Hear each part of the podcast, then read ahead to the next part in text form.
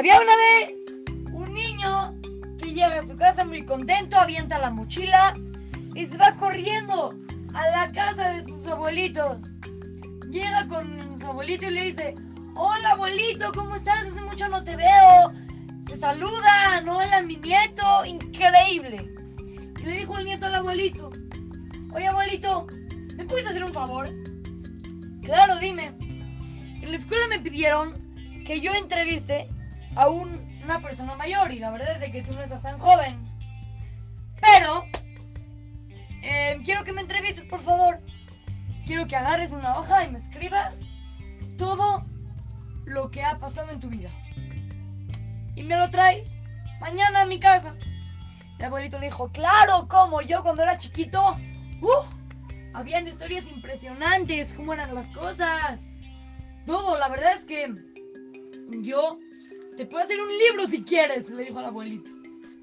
El nieto le dice, bueno, abuelito, yo quiero que en, lugar de hacerme todo un librote, que no es tan necesario, quiero que me escribas las cosas que más importante sientas de ti.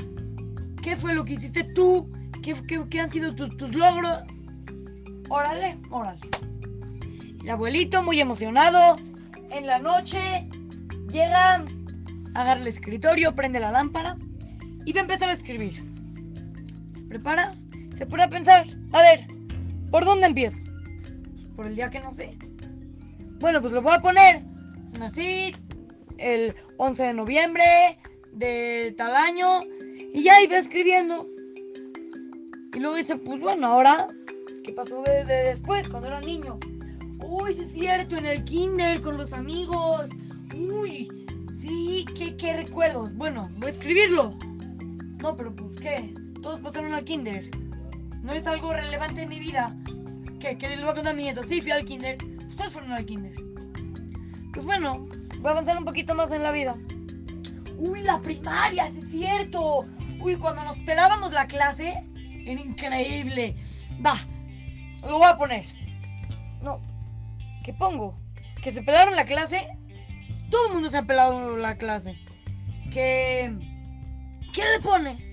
Todo el mundo ha pasado la primaria, todo el mundo fue a la escuela, todo el mundo fue regañado por maestros. Bueno, la secundaria. Entonces que llegué, primero secundaria, hice mi bar mitzvah. ¿Cómo es impresionante el relajo?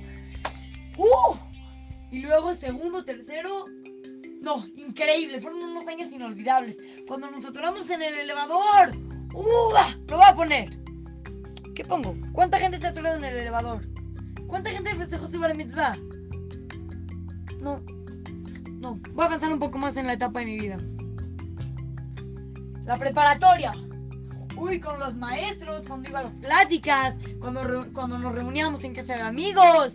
Uy, no, qué increíble cuando fuimos a cenar esa vez y se acabó la comida del restaurante. Uy, sí. Va, lo voy a poner. Qué. ¿Cuánta gente ido a restaurantes? ¿Cuánta gente ha pasado la prepa? ¿Cuánta gente? No.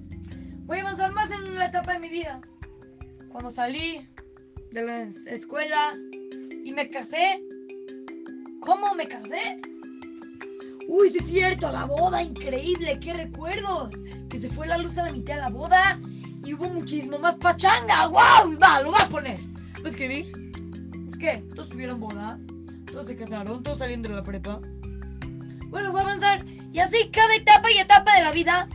Y no sabía qué poner porque decía, no, pues, ¿cuánta gente le ha pasado? ¿Y a cuánta gente le ha pasado? ¿Y a cuánta gente le ha pasado? Cuando llegó el nieto al otro día y le dijo, abuelito, ¿ya?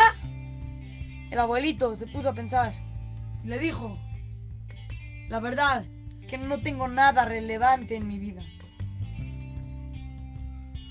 Nosotros hay que aprender una moraleja de este cuento. ¿Cuántas veces nos pasa de que llegamos y vamos a hacer algo impresionante? Hicimos algo increíble. Me paré a las 7 de la mañana para, para ir a la tefilá. Me hice eso, me hice lo otro, que es un logro increíble para mí. Pero las dos semanas ya se nos apaga, dices cuánta gente se paró, cuánta gente hizo eso que yo pude lograr, cuánta gente lo otro.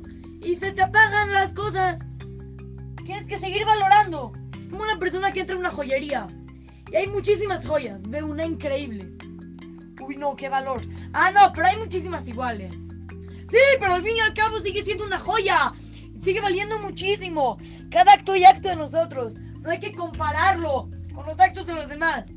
Porque cuando la persona compara sus cosas con los actos de los demás, pierden valor. Hay que aprender a darle valor a cada cosa, a cada logro que tenemos como persona. Hay que cada vez tener una superación personal más alta. Hay que tratar de ser personas que se elevan en su nivel y no compararnos con las demás personas. Así es que, los saluda su querido amigo Shimon Romano para Try to Go Kids, Talmud Torah, Monte.